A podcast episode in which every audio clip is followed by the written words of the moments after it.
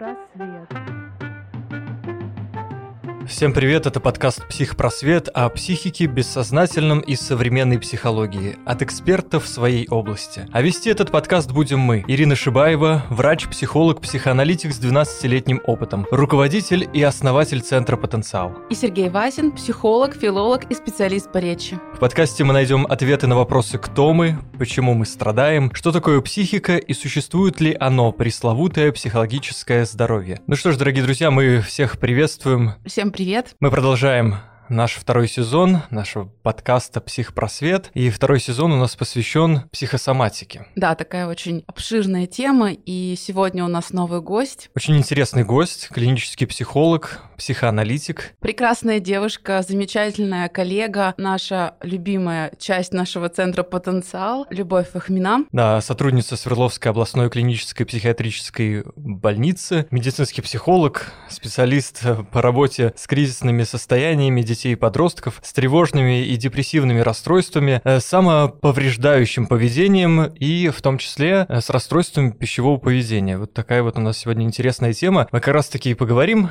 о том, что такое расстройство пищевого поведения, как их лечить и как, собственно, не допустить фатальных, можно сказать, ошибок. И все же, как мы обычно говорим, да, от нервов, все болезни от нервов, вот во втором особенно сезоне нашего подкаста. И первый вопрос, который мы здесь задаем гостям: как человек пришел в специальность? В такую непростую специальность. Все-таки, да, есть много мифов о людях, которые работают в психиатрических лечебницах. Это всегда, мне кажется, такое учреждение, где царит такая своя атмосфера во всех смыслах этого слова. И многие, ну, как-то опасаются этого места, да? И для многих это такая, ну, загадка. Но, во всяком случае, для меня это место такое, ну, из фильмов скорее. Пугающее, да, из фильмов ужасов. Лю, правда, что такую замечательную, хрупкую, нежную, красивую, умную девушку вот приводит в такое очень непростое учреждение на работу? Всем привет. Спасибо, что позвали. Ну, я думаю, стоит начать с того, что путь всегда начинается с образования. И первоначально это, конечно, Уральский федеральный университет, куда я поступила на специальность клинический психолог. И когда ты студент-первокурсник, очень много всяких фантазий и воображения на тему, что это за профессия. Ну, по итогу все эти фантазии, они развенчиваются. Не подтверждаются? Реальность оказывается сложнее и интереснее даже. Ну, наверное, тут еще имеет место такая преемственность семейная. Я не единственный психолог в семье, поэтому как бы расти в окружении литературы и разговоров о психологии, о людях, о психоанализе, это тоже свою лепту внесло. Повезло очень с преподавателями, которые с горящими глазами рассказывали о психоанализе, и, ну и в конце концов тренинговый анализ, то, что всегда приводит психологов в работу, и без чего, в принципе, эта работа невозможна. То есть успешный опыт собственной психотерапии, который дает уверенность в эффективности инструмента и в том, что да, это работа. Ну и вот как-то так все звезды сложились, оказалась в нужном месте в нужное время и попала в больницу. Замечательное место, вообще... Это мы тут напугали, да, слушателей? Что страшное место? Да, и вообще очень зря, потому что тема-то у нас такая, очень тесно связанная с психиатрией, и на самом деле бояться нечего. Там людей лечат, людям помогают, точно так же, как с любыми физическими болезнями. Душа же тоже болеет. А вот клинический психолог, чем он занимается? Чем он отличается от других психологов? Ну, вот эта приставка «клинический», она в целом и объясняет специфику деятельности. То есть это работа с клиникой, это работа с пациентами с соматической патологией, с психической патологией, это работа в области медицины катастроф, ну, еще ряд направлений. В основном это психологическая диагностика пациентов и это психокоррекция или консультирование. Ну, мы по-своему называем это психотерапией, но официально это психокоррекция. А в чем разница? Почему нельзя назвать психотерапией? У нас психотерапия до недавнего времени являлась медицинской специальностью. Сейчас что-то меняется, я вот достоверно сказать не смогу, но у нас до сих пор психолог не мог называть себя психотерапевтом, указывать это в соцсетях или где бы то ни было. Поэтому мы все консультируем, занимаемся коррекцией. Ну да, сейчас есть вот это вот законодательное такое разделение, что типа медицинская психотерапия и немедицинская, но до сих пор еще как бы не разрешилось, что есть немедицинская психотерапия. Вот мы здесь в первом сезоне нашего подкаста как раз-таки рассуждали на эту тему, помогают ли астрологи как психотерапевты, экстрасенсы, религиозные. Психотерапевты. Да, психотерапевты, собственно. А вот у меня еще такой вопрос. Ты сказала, успешный опыт собственной психотерапии. А как вот успешный опыт, ну, выделить, что вот он успешный или неуспешный? Это всегда очень субъективное ощущение, что что-то в твоей жизни меняется, и меняется кардинально и качественно. Ну, то есть вообще отношения с самим собой, отношения с другими людьми, все это прогрессирует, не знаю. Это сложно объяснить, это настолько порой неосязаемые вещи внутри, которым как будто бы даже слов не найти, но ты чувствуешь себя другим и гораздо более счастливым. И стабильным, мне кажется, да? Да, да, и стабильным.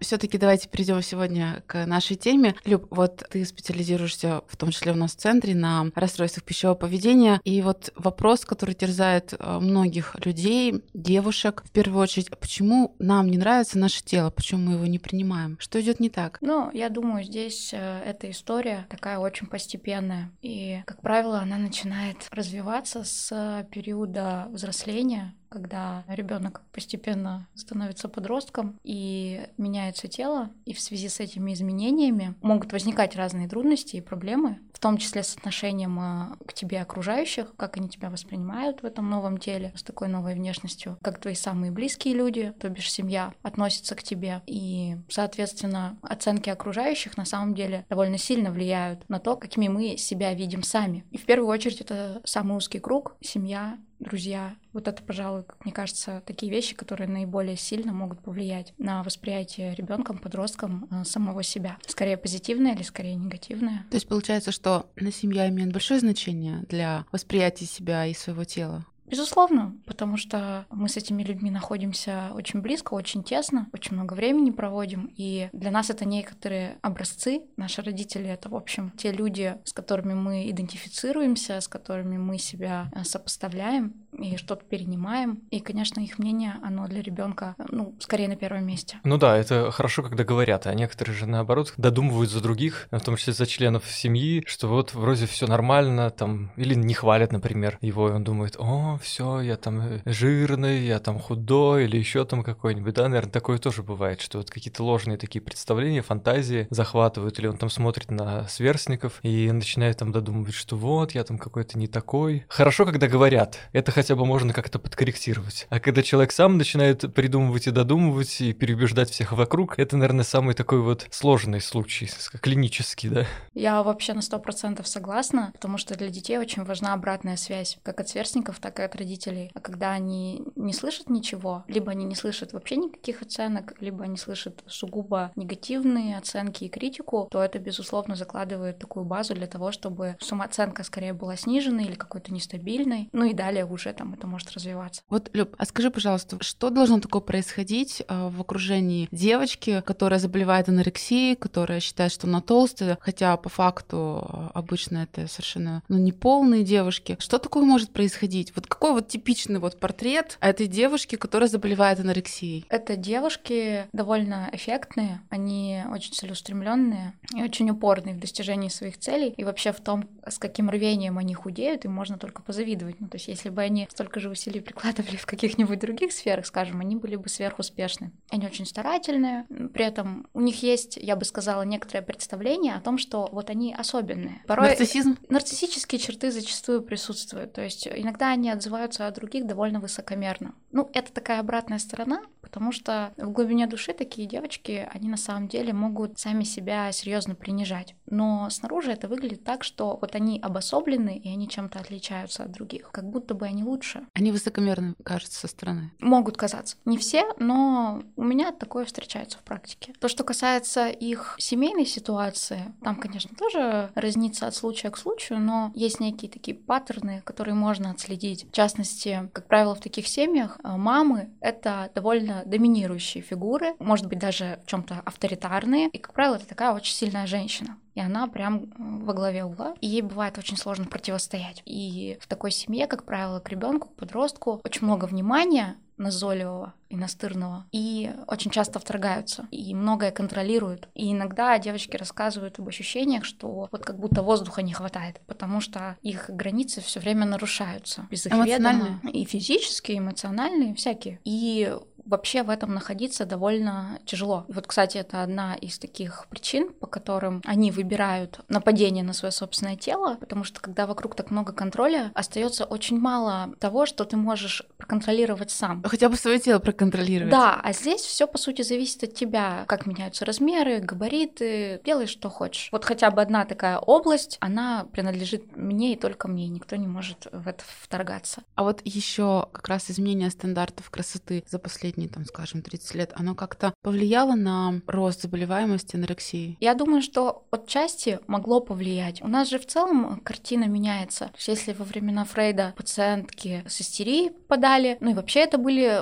преимущественно неврозы, то вот сейчас как будто бы картина такая, что стало больше тяжелых, глубоких личностных расстройств, в том числе расстройства пищевого поведения. Это довольно тяжелая патология. И мне кажется, что рост численности в целом более тяжелых форм заболеваний с этим связан. Ну и, конечно, массированное давление на восприятие людей норм и стандартов красоты, на девочек, безусловно. Да и на мальчиков тоже. Очень сложно этому противостоять и с этим бороться. Но, тем не менее, мы видим, что есть встречная волна протестная в виде различных движений. Бодипозитив. Бодипозитив, или я услышала э, такое понятие, как бодинейтральность. Пока еще не поняла, что это значит.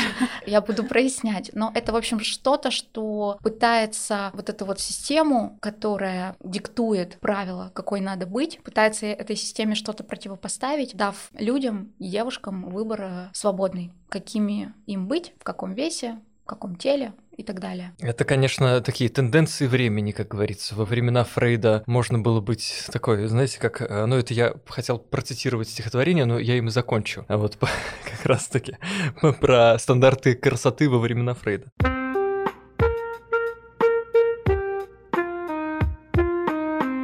Принятие, вот, о котором все говорят, это еще, мне кажется, не значит, что полюбить свое тело. Вот все как бы так настойчиво, вот как не откроешь Инстаграм, там вот этот бодипозитив на тебя льется, там, ну, сексуальное это раскрепощение, уже понятно, что это давно там. Все раскрепостились уже. Да, там еще там что-то бесконечное. Вот. И я вот каждый раз смотрю на это и думаю, вот они прям настойчиво так декларируют, что ах ты, если ты не за бодипозитив, тебя сейчас с катком просто здесь проедем. Не, и мне вот... кажется, там вообще начинаются уже битвы бодипозитив позитивщиков с теми, кто за стройность и тут... Да-да-да. И ты смотришь вот иногда на таких вот этих позитивщиц, в основном-то как бы, да, и такой думаешь, такая грусть вот в глазах, что вот видно, что да, мы там типа говорим, но внутри, мне кажется, вот это вот настолько все переломано, и смотришь и думаешь, что вот человек все-таки, несмотря на то, что он там себя принимает, может быть, да, и такой там отстаивает это, но не любит. И мне кажется, от этого еще как бы закручиваются вот эти вот все гайки, и потом вот все это переходит, наверное, еще там в неврозы какие-нибудь. Потом же еще наступает старость, помимо того, что ты там меняешься в весе, ты еще меняешься в лице, активность снижается, уже не так это все воспринимается. Это все так грустно. И закручивается, ожидая гайки. Какие-то у нас очень пессимистичные выводы. Не, ну, давайте перейдем к радостной теме расстройств. Вот это, знаете, вот как-то была такая где-то передача на телевидении еще там лет, наверное, пятнадцать назад, когда телевидение еще было популярным, ну, какое-то типа ток-шоу, и там, значит, спорили, такой тезис был, что вот худые — это вот злые, да, а вот полные люди — это добряки. Я прям помню, как там собирались, ну, там все там разные люди, там известные, и вот, значит, там эти ожесточенные споры были. Это так сейчас вот... Действительно ли те, кто полный человек, он как бы добрый, а вот худые, они как бы такие вот озлобленные Кощеи? Можно добавлю, может быть, действительно люди, которые склонны к избыточной массе тела, может быть, имеют некоторые проблемы с агрессией. А, вот, вот с да, этим вот я соглашусь. Профессионально, так скажем. На самом деле у них есть такие черты, как мягкотелость в плане... О, мне кажется, это, знаешь, вот, Люб, это такое несколько демонстративное, потому что когда вообще-то у них действительно сложности с агрессией в том плане обстаивания границ, мне так кажется, но когда они начинают худеть там, в общем, или приводить себя в какую-то вот форму, они становятся достаточно агрессивными, раздраженными, агрессивными, и я бы сказала, что, по моим ощущениям, до какой-то степени они достаточно добрые, и если к ним приближаться достаточно сильно, то там возникает уже такое противодействие. В этом есть какое-то, мне кажется, такое несостыковка. Ну, мне кажется, у полных людей это же тоже может быть своеобразной защитой от внешнего мира. Чтобы Точно. открыто не проявлять агрессию, можно защищаться ну, своими габаритами и размером. А потом, когда этот вес уходит, ну, нужно искать другие способы, как вообще-то миру противостоять, который бывает жесток. И Буду с Люкой.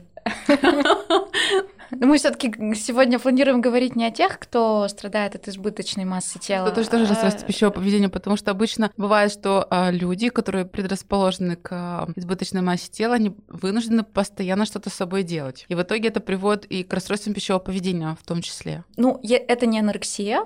Да, но, например, люди, склонные к компульсивному перееданию, они могут набирать вес, это правда. А с булимией? Да тоже вполне. Ну, то есть это всегда очень индивидуально и на самом деле зависит от организма. Люб, вот все-таки мы так начали прямо разговаривать про габариты, про размеры, про анорексию. Вот для наших слушателей расскажи, пожалуйста, что такое расстройство пищевого поведения, что такой очень модный термин в психологических кругах, медицинских. Что он в себя включает? Это группа расстройств, которые связаны с нарушением процесса принятия пищи. Самые известные расстройства — это нервная анорексия и нервная булимия. Есть еще иные формы, более мягкие, о компульсивном переедании уже сказали. И орторексия как навязчивое следование принципам правильного питания, здорового питания. Но я бы говорила о здоровом в кавычках, потому что там очень своеобразные нормы и правила. Вот, то есть это группа, которая, как правило, затрагивает темы, связанные со страхом набрать вес, с бесконечными попытками этот вес сбросить и множество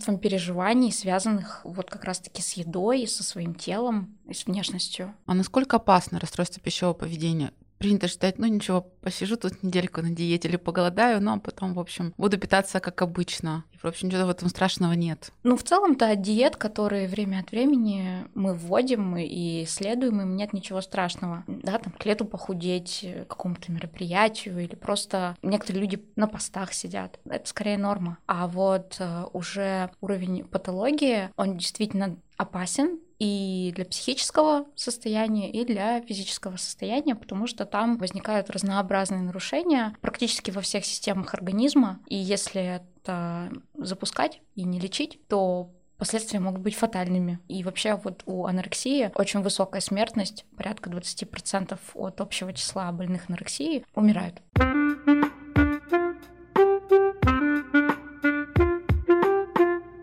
Как выглядит анорексичная девушка? Ну, девушки чаще всего страдают анорексией. Человек, который страдает анорексией. Ну, это очень болезненно худощавый человек. На таких вообще-то страшно смотреть, потому что у них такая бледная, сухая кожа. У них могут быть проблемы с зубами, если это люди, которые прибегают к вызову рвоты. Ну, у, у них свисает кожа, если руку поднять, то можно оттянуть, и там просто такая прозрачная кожа, в общем, зрелище жутковатое, если честно. Они могут с трудом передвигаться, ну, потому что там энергии, ресурсов не хватает, это постоянная сонливость, вялость и пассивность. Устрашающие впечатления могут производить вот такие уже тяжелые формы. А как родителю заподозрить, что его ребенок заболел анорексией? Есть несколько моментов, на которые стоит обращать свое внимание родителю. Ну, это, конечно, если вы видите, что ребенок постоянно сидит на каких-то диетах, постоянно озабочен подсчетом калорий, порций, или он очень избирателен в еде, отказывает себе в употреблении каких-то продуктов или целых групп,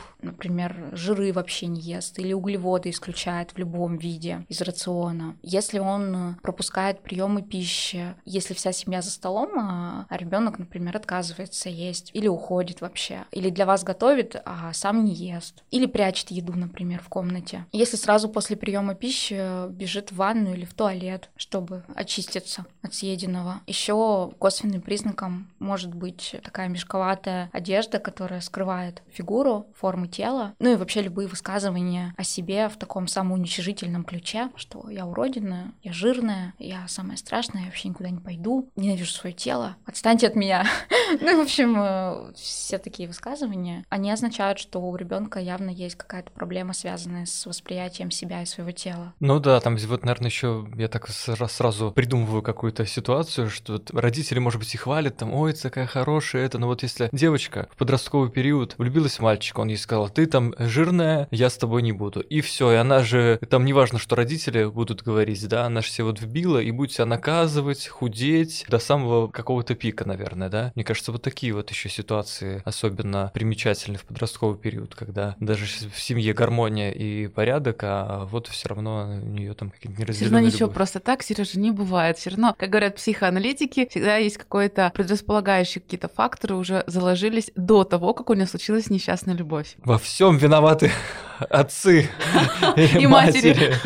Не, но есть же такая точка зрения среди психоаналитиков, ну, даже не точка зрения, а убежденность, что это отношение с матерью в первую очередь нарушено. Здесь мать тоже вовлечена. Сыграла, знаете ли, свою роль. Но не только. Вот, кстати, речь шла о том, что в семье такая благополучная атмосфера, все очень хвалят, комплименты отвешивают направо и налево. Вот в семьях анорексиков ситуация иная. Там, на самом деле, довольно часто у кого-то из членов семьи тоже есть это расстройство. То есть там тоже кто кто-то озабочен диетами и похудением и хронически недоволен собой. И это может быть мама. Ну и, соответственно, девочка, идентифицируясь с мамой, таким же образом относится и к себе. И нередко от самых ближайших родственников можно услышать, что «ну, что ты располнела, ну, что ты себя совсем запустила, дорогая моя, посиди-ка на диете». Ну, то есть они могут бросать такие какие-то пренебрежительные комментарии, не очень лестные в адрес девочек, и это все очень болезненно воспринимается. И тут может быть проблема не только с матерью, может быть и такая ситуация, когда папа в семье очень негативно начинает относиться к любым проявлениям женственности. Когда девочка взрослеет, она выбирает какие-то наряды, которые могут подчеркивать ее фигуру, следит за собой, макияж какой-то наносит, и даже такие невинные вещи, как маникюр или там, накрашенные губы, могут у какого-нибудь папы вызвать бурю негодования. А что, ревность? Говорить о такой тенденции у отцов можно вообще отдельный подкаст на эту тему записать, мне кажется. Ой, обязательно, слушай, Люб, хорошая тема. Ну, конечно, конечно, здесь ревность имеет место, и вообще некоторый страх перед тем, что твой ребенок маленький вдруг становится женщиной и, соответственно, может вступать в какие-то отношения с молодыми людьми и демонстрировать себя и так далее. То есть, да, это может вызывать много страхов, опасений, и девочки в этом теряются. О, кстати, они бессознательно очень даже помогают вот таким ревнующим отцам. В общем, если я похудею, я потеряю вторичные половые признаки и вечно буду таким ребенком. Да, такая фантазия, кстати, довольно характерна для лиц с расстройствами пищевого поведения. Она, как правило, бессознательная, но, по сути, вот это постоянная попытка скинуть вес и вернуться к такому мальчиковому или бесполому внешнему виду, она действительно же о том, чтобы не быть женщиной в прямом смысле этого слова, не быть способной рожать и заводить детей, и быть сексуально привлекательной, например. То есть вообще там большое отражение своей женственности присутствует.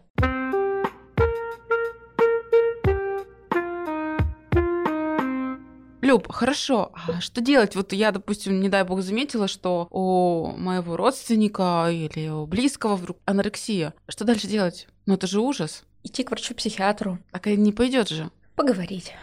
Давайте поговорим. Но на самом деле это, как правило, подростки, мы уже об этом сказали. И они, конечно, очень могут агрессивно реагировать на любые попытки вторжения в их личное пространство. О, да. Но если мягко и деликатно донести свою обеспокоенность состоянием ребенка и его ментальным состоянием, он может прислушаться. На самом деле, и даже сам сказать, что ну да, вообще-то как-то худо, вообще-то я чувствую, что сил-то уже не хватает, потому что при истощении организма человек вообще перестает справляться с теми функциями, которые были ему доступны, то есть там осваивать школьную программу, заниматься привычными хобби, гулять, на это все просто банально не хватает сил. И там еще такой депрессивный фон настроения присутствует. Естественно, это масса дискомфорта. И подросток в целом, мне кажется, не откажется от того, чтобы что-то с этим дискомфортом сделать. Mm-hmm. В этом находиться довольно невыносимо порой. Но мне кажется, здесь еще такая вот проблема, почему к психиатру-то не идут, что есть предубеждение такое, ну вот, собственно, с чего мы и начали, что если ты один раз попал, то все, у тебя есть клеймо, которое на всю жизнь, так сказать. И поэтому вот психоанализ в этом смысле такая анонимная процедура и психотерапия, за которой будущее, наверное. А психиатрия, она как-то и ассоциируется отчасти с такой общей и коллективной травмой, что это все-таки карательное прежде всего, и если ты туда придешь, то обязательно обколят и ну, привяжут. привяжут, да, и все такое будет. Это всегда какой-то страх такой уже на таком уровне коллективного, так скажем, бессознательного витает. И в этом смысле задача, собственно, и нашего подкаста в том, чтобы какие-то вот мифы развенчать, развеять, чтобы люди-то как-то, те, кто нас слышит, они услышали. И... Я, честно говоря, не думал, что у нас тема только анорексии сегодня. Я-то все это к перееданию думал, что мы здесь это. А у нас расстройство пищевого поведения с анорексией. Нет, почему мы, в принципе, про расстройство пищевого поведения, просто у нас время ограничено. Я думаю, что, Люб, ну, у нас еще есть время, но вообще в будущем мы еще вернемся к этой теме. Вот все на, так сказать, официальных-то площадках говорят как раз-таки наоборот, что это такая эпидемия переедания. Фастфуды, вот это вот все, как бы малоподвижный образ жизни, какие-то там, значит, заедания стрессов и всякие такие вот вещи. Я думаю, что вообще у нас основная, ну, в мире-то тенденция к излишнему весу. Mm, это... Ну, ожирение — это несколько иное. Там другие внутренние механизмы, да, да, чем в эр пэ пэ, но вот статистика говорит о том, что булимия, например, встречается существенно чаще. То есть как раз-таки склонность к перееданиям и вообще болезненная фиксированность на еде и постоянные мысли об этом. Одержимость, да, едой? Да, да, да. Сверхозабоченность вообще. Что поесть, что поесть, что поесть. Да, то есть пациенты так и говорят. Я не могу себе представить, как другие люди каждую минуту своей жизни не думают о еде. Вот кто о чем каждую минуту своей жизни думает? То есть если там анорексия — это порядка одного процента популяции, это только официальные данные, они, скорее всего, ниже, чем реальная картина, то булимия — это порядка пяти процентов, уже ощутимо больше. А уж там даже орторексия или компульсивное переедание, я думаю, что там еще обширнее цифры могут быть. То есть я правильно понимаю, что если анорексией в основном болеют такие молодые люди, подростки, то булимия уже люди более старшего возраста, известные личности не раз признавались в том, что страдают булимией. Ну да, просто расцвет приходится лет с тринадцати до двадцати пяти, вот этот диапазон, когда чаще всего человек человек начинает страдать этим недугом. Ну, то есть это уже двадцать пять лет, это уже достаточно зрелый возраст, и тем не менее... Ой, да ладно, подростковый же, может, до тридцати в подростковом возрасте. Ну да, по новому закону тридцать пять это же молодежь сейчас, да, до тридцати пяти это молодежный возраст. Эх, вы молодежь. Да, да, да.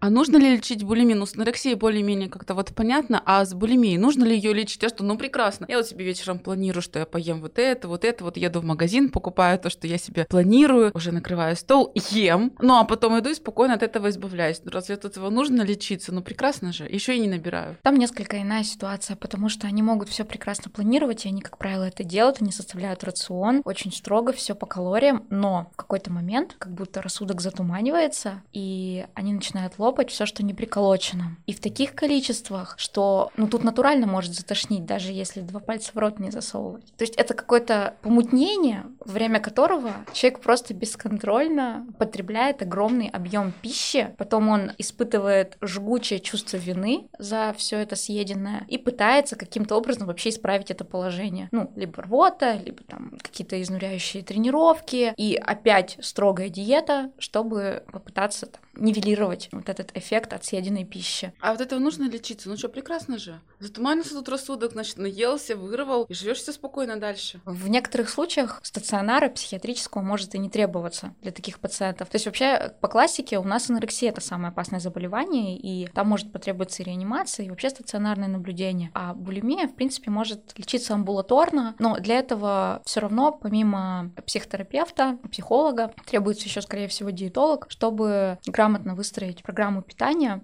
чтобы человек, ну, вернулся к какому-то относительно здоровому образу жизни, не переедал, чувствовал голод, насыщение в соответствии с тем, как мы, нормальные люди, это испытываем, мог получать удовольствие от еды, а не испытывать чувство вины каждый раз, съедая лишнюю шоколадку. Ну, с чувством вины тут скорее это задача уже психолога работать и вообще с чувствами. А как вообще лечат психологи, психотерапевты, клинические психологи расстройства пищевого поведения? Это может быть индивидуальная работа, это может быть групповая работа. На самом деле одна из таких центральных проблем у пациентов с эр пэ пэ — это неспособность распознать и каким-то образом вообще назвать, идентифицировать эмоции. Они в этом плане могут быть довольно близки и к психосоматическим пациентам, я думаю. И порой встречается что-то похожее на алекситимию. То есть они как будто не понимают, что чувствуют, а в ряде случаев они так и говорят: я не чувствую ровным счетом ничего. То есть они вообще могут отрицать наличие у себя каких бы то ни было чувств. Но правда в том, что они просто не осознают эти эмоции. То есть как только возникает какая-то эмоция, вслед за этим может происходить срыв, переедание. Но вот отслеживание, что именно запускает этот процесс, и попытка вообще разобраться, какие чувства и мысли меня переполняют в этот момент, вот это все напрочь отсутствует. И мы в работе постоянно обращаемся к эмоциям, к тому, что стоит за едой, потому что вообще РПП — это не о еде, да, это о чувствах, о конфликтах, об агрессии, о чем угодно,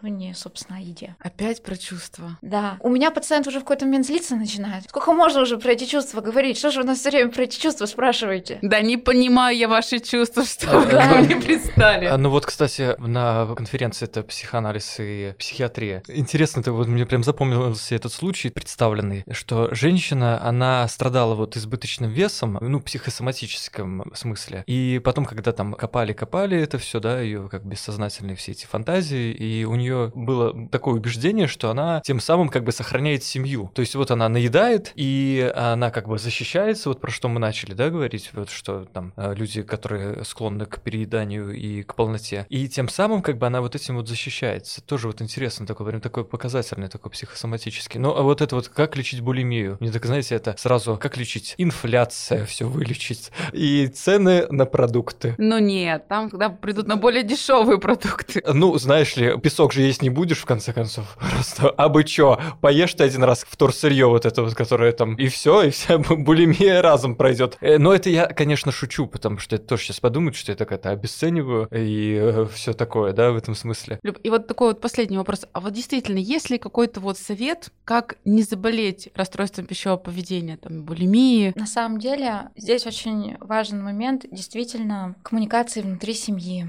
и отношений между родителями и детьми, и возможности показывать друг другу разные чувства и говорить об этих чувствах, и вообще делиться не только с родителями, но и с окружением, со сверстниками, потому что очень страшно, когда подросток оказывается в изоляции и в тотальном одиночестве, и он тогда буквально тонет в пучине своих проблем и своих переживаний, и очень важно это выносить вовне. В идеале, конечно, через слово. Разговаривать. Да. Мы этим и занимаемся в психотерапии.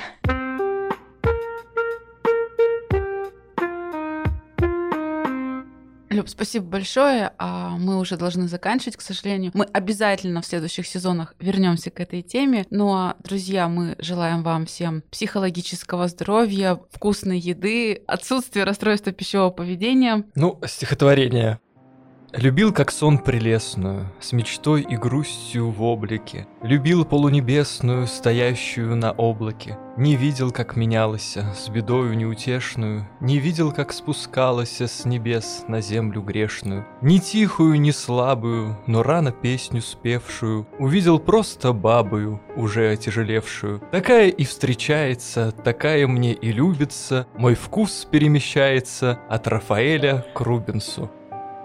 Вот это стихотворение было к предпочтениям и стандартам красоты во времена Фрейда. И помните, дорогие друзья, что все меняется, и не стоит свою жизнь сверять с глянцевыми журналами и инстаблогерами, а жить красиво и наслаждаться. наслаждаться.